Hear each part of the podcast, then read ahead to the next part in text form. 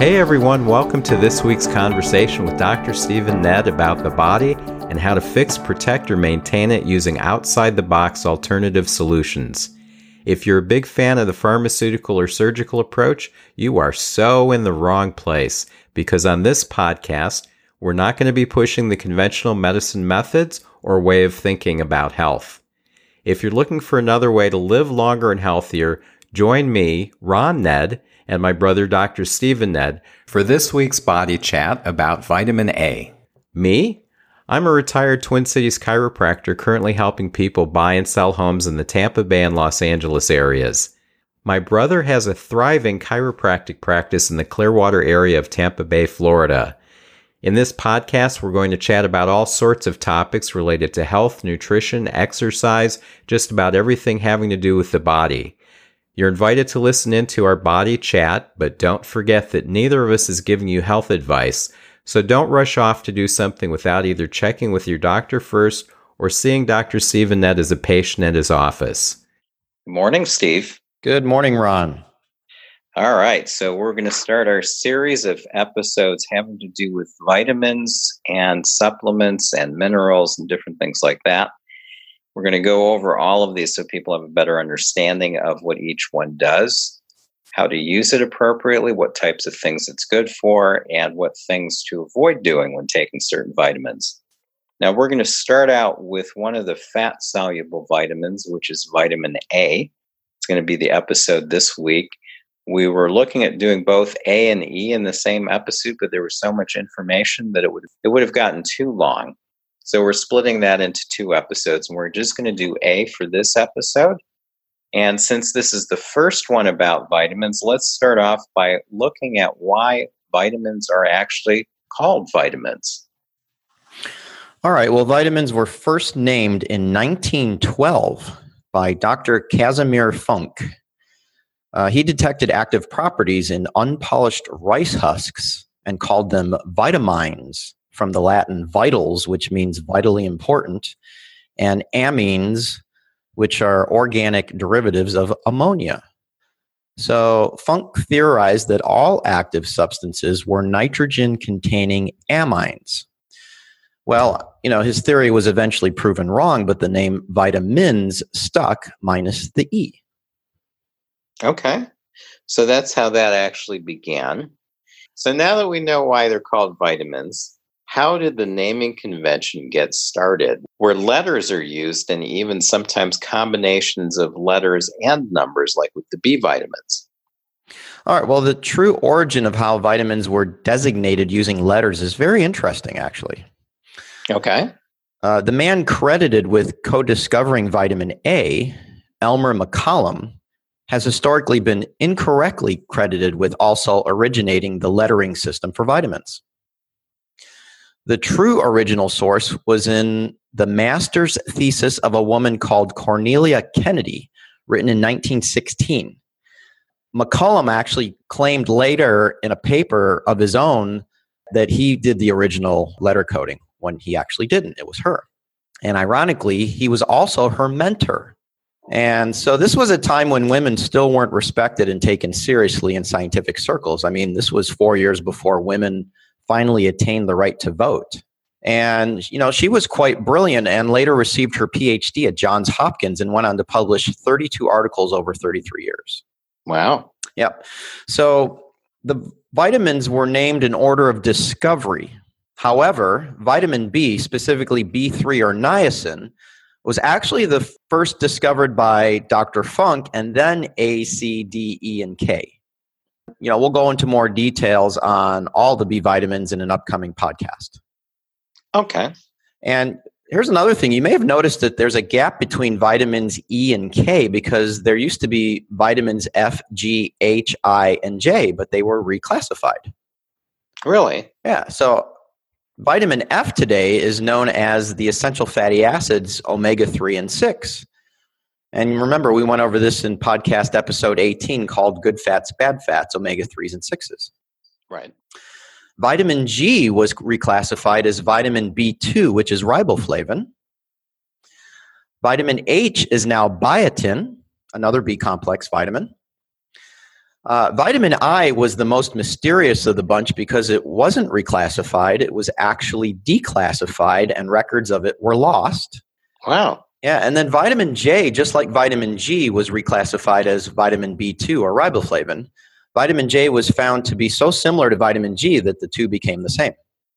Okay. Yeah, just a little trivia history there. Yeah. All right. So that tells us why the letters were used and how that went about. Mhm. So now let's get on to the first one vitamin A. How was it discovered? I mentioned earlier that Elmer McCollum co discovered vitamin A. Uh, he discovered it in 1913 along with Marguerite Davis at the University of Wisconsin from doing experiments on rats that were fed diets containing various fats, and the ones fed butter improved their health and longevity. So they concluded that certain fats, like those in butter, contain a trace amount of some fat soluble organic substance that's essential in the nutrition of the animal. Uh, we'll talk about fat soluble versus water soluble in a little bit, but fat soluble simply means a substance that dissolves in fat or oils. Okay. Now, they named this substance that they discovered fat soluble A. The designation fat soluble was dropped from the name in 1920, along with the E being removed from vitamine or vitamin at the same time. Mm-hmm. Another interesting piece of trivia is the fact that another pair of scientists from Yale University did nearly identical animal study experiments with the same findings, and their paper was accepted three weeks after McCollum and Davis's findings were officially recognized. Ironically, both of their papers ended up in the same volume of the very same journal. Wow. Mhm. That's very interesting. Yes. So vitamin A was discovered about 100 years ago. Mhm. Now, what are the functions in the body that vitamin A is needed for? Uh, vitamin A is absolutely essential for maintaining four areas of body function, which are vision, body growth, immune function, and reproductive health. Now, for a detailed explanation of the important role that vitamin A plays in your vision, you can listen to our previous podcast episode number 17 called Keeping Your Vision Strong Naturally. Right. Okay. So that lets us know the things that it's needed for. So when there's a vitamin A deficiency, how does that show up? Well, the most common conditions resulting from vitamin A deficiency are hair loss, skin problems, dry eyes, night blindness, and increased susceptibility to infections. You know, we also covered in podcast episode 17 on vision the fact that vitamin A deficiency is the leading cause of preventable blindness in children worldwide. Uh, approximately 250,000 to 500,000 children in low and middle income nations become blind every year because of vitamin A deficiency, and half of these children die within a year of losing their sight. Hmm. Uh, another interesting thing I learned this week while researching vitamin A is its role with the thyroid gland and how a deficiency can affect it. Studies have shown that people, especially children, who are deficient in vitamin A as well as iodine, which results in thyroid problems, especially an enlargement problem called a goiter. You know, when these people take vitamin A along with iodine, they get much better results than just taking iodine alone. Uh, their thyroid hormone levels, including the pituitary hormone called TSH, balance out better, and their risk of goiter actually decreases when you take the two of those together. Vitamin A also affects iron in the body in many ways. Uh, vitamin A deficiency affects iron mobilization in the blood. It impairs the production of hemoglobin, and it can suddenly cause iron deficiency anemia that is only alleviated with supplementation of both vitamin A and iron. Okay. So vitamin A is helpful both with iron and with uh, thyroid, with Mhm. iodine. Yep. So it's supportive in both those cases. Correct. Now, what are the best foods to eat if somebody wants to get a quality level of vitamin A just from food? Okay, well, let's start with what's called preformed vitamin A. This is also known as retinol, and this can only be found in animal sourced foods such as liver, oily fish, cheese, and butter. I'm going to call preformed vitamin A either regular vitamin A or just vitamin A the rest of the podcast to simplify things. Okay. Uh, beef liver is far and away the richest source of vitamin A, followed by lamb liver and liver sausage.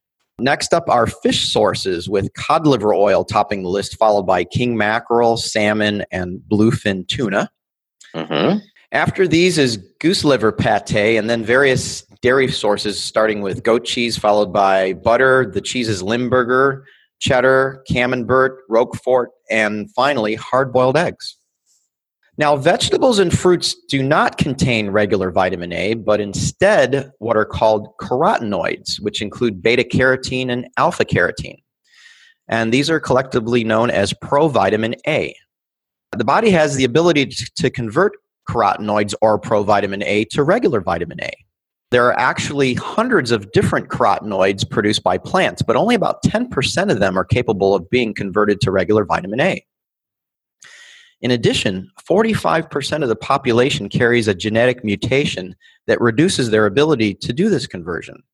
So because of this, if you try to get all of your daily vitamin A requirements strictly from vegetables and or fruits, then you're taking a risk of not meeting your minimum requirements.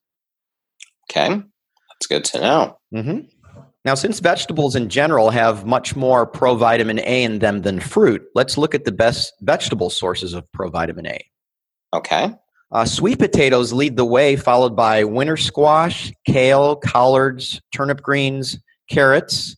I thought that was kind of wild that they're only the sixth richest source of provitamin A when they've traditionally been the vegetable that you think of first when it comes to vitamin A. Yeah, right. Mm-hmm.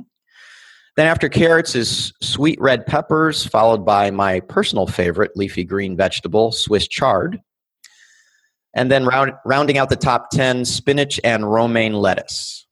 The top seven vegetables have more provitamin A per serving than the top fruit, which is mango, with cantaloupe coming in a close second. And after that, we have pink or red grapefruit, and then the levels really start to drop with watermelon and papaya. Okay. But half of the people who would be trying to get their vitamin A from those sources wouldn't because of the genetic mutation. Yeah, so it's probably smart to supplement with a good source of vitamin A just to be on the safe side. Okay. Now, when will higher doses of vitamin A be beneficial? Ones that are above what you would normally get from just eating the proper foods? Yeah, I mean, there are definitely some situations where higher doses, even mega doses of vitamin A, are recommended. The recommended dietary allowances, or RDA, for vitamin A has traditionally been measured in international units, but now it's also measured in micrograms per day. For example, the RDA for vitamin A in adult women is 700 micrograms per day, or 2,300 international units.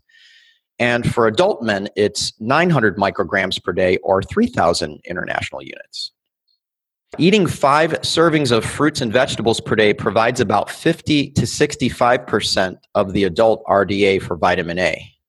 So, as you can see, I mean, not many people eat five servings of that per day. So, it's really smart to also supplement.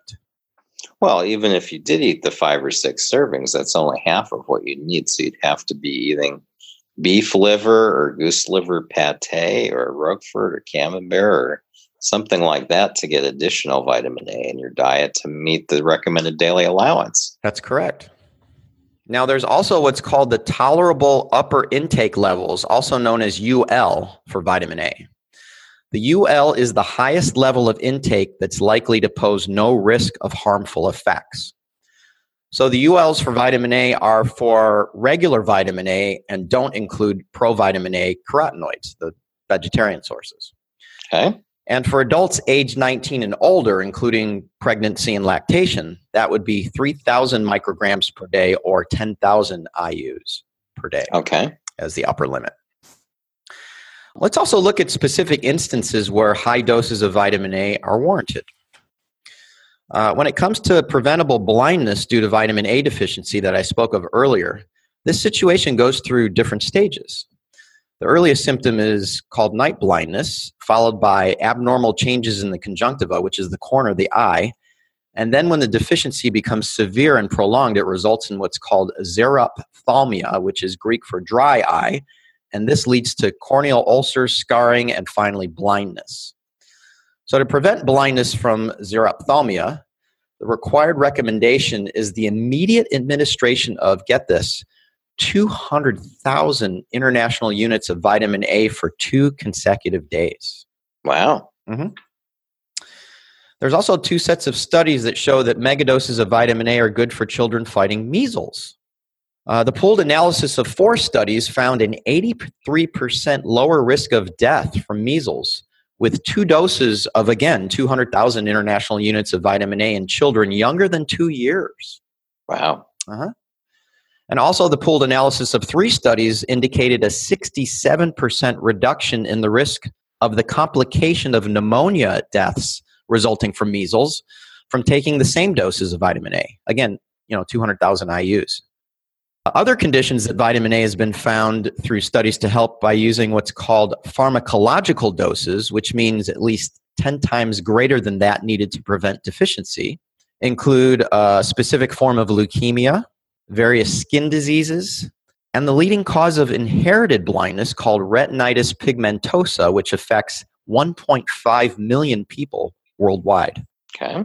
So those are some of the times where using higher doses makes sense. Mhm. And you mentioned something about skin conditions. So is there a time when vitamin A should be used topically? Oh, yeah. You know, vitamin A is added to many cosmetic products such as moisturizers, sunscreen, vitamin infused oils, and anti aging creams. Uh, it can also be found as a serum and as an oil. And some vitamin A supplements come in the form of capsules that can be broken open and applied directly to the skin. Right. Uh, the American Academy of Dermatology recommends using topical retinoids to treat acne in both adolescents and adults. And studies reported in toxicological research also indicate that retinol is effective at stimulating collagen production and reducing wrinkles when used topically. So it can be used for anti aging. Hopefully, Kim Kardashian's listening to this. now, going back to our podcast on sunburns, uh, episode number 21, we went into detail about sunscreens and brought up the fact that many sunscreens contain various forms of vitamin A, including retinol and retinyl palmitate. And I made the point that you would normally think that this is a good thing because vitamin A is generally good and essential for the body. But studies by the federal government scientists indicate that it can trigger the development of skin tumors and lesions when used on the skin in the presence of sunlight. What they found is that it, it can increase the risk of skin cancer by increasing the speed at which malignant cells develop and spread. So, when you choose a sunscreen, definitely avoid the ones with all forms of vitamin A, along with what's called oxybenzone. Now, oxybenzone is a chemical that can produce allergic skin reactions and is a known hormone disruptor linked to reduced sperm count in men and endometriosis in women. Plus, it was in the news earlier this year due to its harmful effects on coral reefs. And because of this, it's actually going to be banned in Hawaii starting in 2021. Wow. Mhm. Now, when should people be cautious concerning using vitamin A? Is there anything that they need to pay attention to that could be harmful or dangerous about the use of vitamin A? Absolutely. You know, some important safety concerns about vitamin A include the fact that too much vitamin A exposure, which can lead to toxicity, also known as hypervitaminosis A, can occur from overconsumption from regular vitamin A, again from animal source foods or supplements, but not from the carotenoids, which again are from vegetables and fruits or in supplement form, including beta carotene. hmm Now, acute vitamin A toxicity is relatively rare, and symptoms include nausea, headache, fatigue, loss of appetite, dizziness, dry skin, and brain swelling. Signs of chronic toxicity include dry, itchy skin, anorexia, weight loss, headache, again, brain swelling, enlarged liver, enlarged spleen, anemia, and bone and joint pain. Signs of chronic toxicity are associated with long term consumption of vitamin A in excess of 10 times the RDA, which is approximately 25,000 to 33,000 international units per day. Overconsumption of vitamin A is especially contraindicated for women prior to and during pregnancy since it can result in severe birth defects. Now, as far as cancer is concerned, studies in cell culture and animal models have shown that natural and synthetic retinoids can reduce cancer development significantly in skin, breast, liver, colon, prostate, and other sites. However, the results of human studies examining the relationship between the consumption of preformed vitamin A, again, regular vitamin A, and cancer don't currently suggest that consuming vitamin A or regular vitamin A at intakes greater than the RDA benefit in the prevention of cancer. So, again, it, from these two studies, it looks like taking beta carotene, the form of beta carotene, is actually better than the regular form from animals as far as cancer is concerned. Okay. Now, one study showed that taking high doses of regular vitamin A and beta carotene actually increased the rate of lung cancer in people at high risk for cancer, like smokers. Their cancer rates were actually higher by 28% after four years, but at six years, the rates were the same.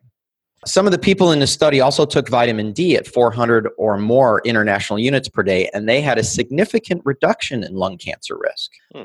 So, vitamin D can definitely help prevent cancer in certain cases, including lung cancer. And, you know, remember our father used to take mega doses of vitamin A for infections and for his eyes in his 50s when he overcame night blindness and he actually corrected his vision, never having to wear glasses after that. But, you know, he did eventually develop skin cancer. True. So there could have been a relationship with the, you know, the high amounts of vitamin A that he took for long stretches of time. Yep.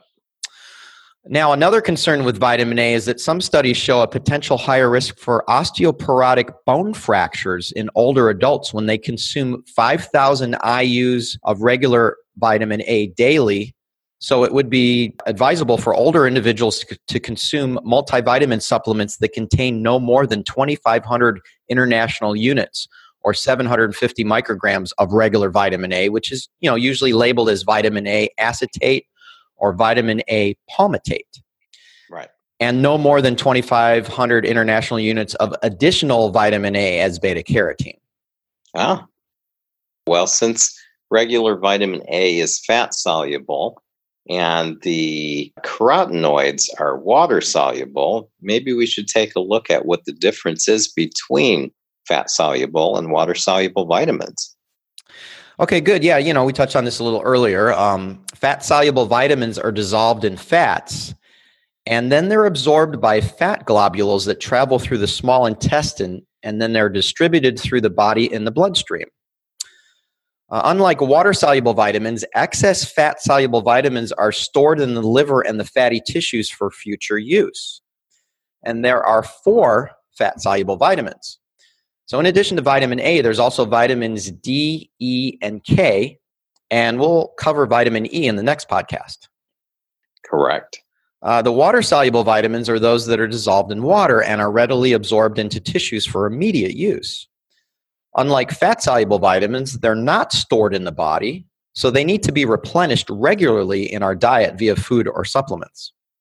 Uh, excess water soluble vitamins are quickly excreted in the urine and will rarely accumulate to toxic levels in the body, whereas fat soluble vitamins can build up and accumulate to toxic levels, as we learned earlier. Mm-hmm. So, the water soluble vitamins are vitamin C and the B complex group, which contains eight primary vitamins. Okay.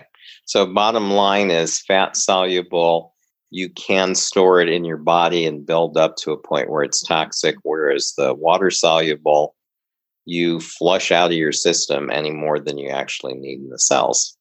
That's right. Okay. So that's the information about vitamin A. So, is there anything else you'd like to say on it before we end? I think we've got it covered. Okay, good. So, the next episode we're going to do is on one of the other major fat soluble vitamins, which is vitamin E, which has got a very interesting history and is very useful in a lot of ways. And then we'll continue from there through the alphabet to the B's and C and D and K, and we'll get them all knocked out. And then we'll get into some minerals and also how the balance of vitamins is very important to somebody's health. So thanks for all that information, Steve. You're welcome. I uh, I actually learned a lot, even though I have a, a, pretty good background. I have thousands of hours of study and training on nutrition. I learned quite a bit this week. That's excellent, and hopefully the listeners have too. And they'll learn even more next week when we get onto the next vitamin and do the second episode in this series. Thanks, Steve. Right on. Thanks for joining us this week on the Body Chat Podcast We both really appreciate your time and your attention. We want to provide you with interesting and informative episodes each week, and if you have a topic you'd like us to cover or any questions you'd like us to answer, send an email to us at info at bodychatpodcast.com. That's info at bodychatpodcast.com. To make sure you don't miss any of our upcoming episodes, subscribe to the Body Chat Podcast now on iTunes, Stitcher, Google Play, or Spotify. See you next week.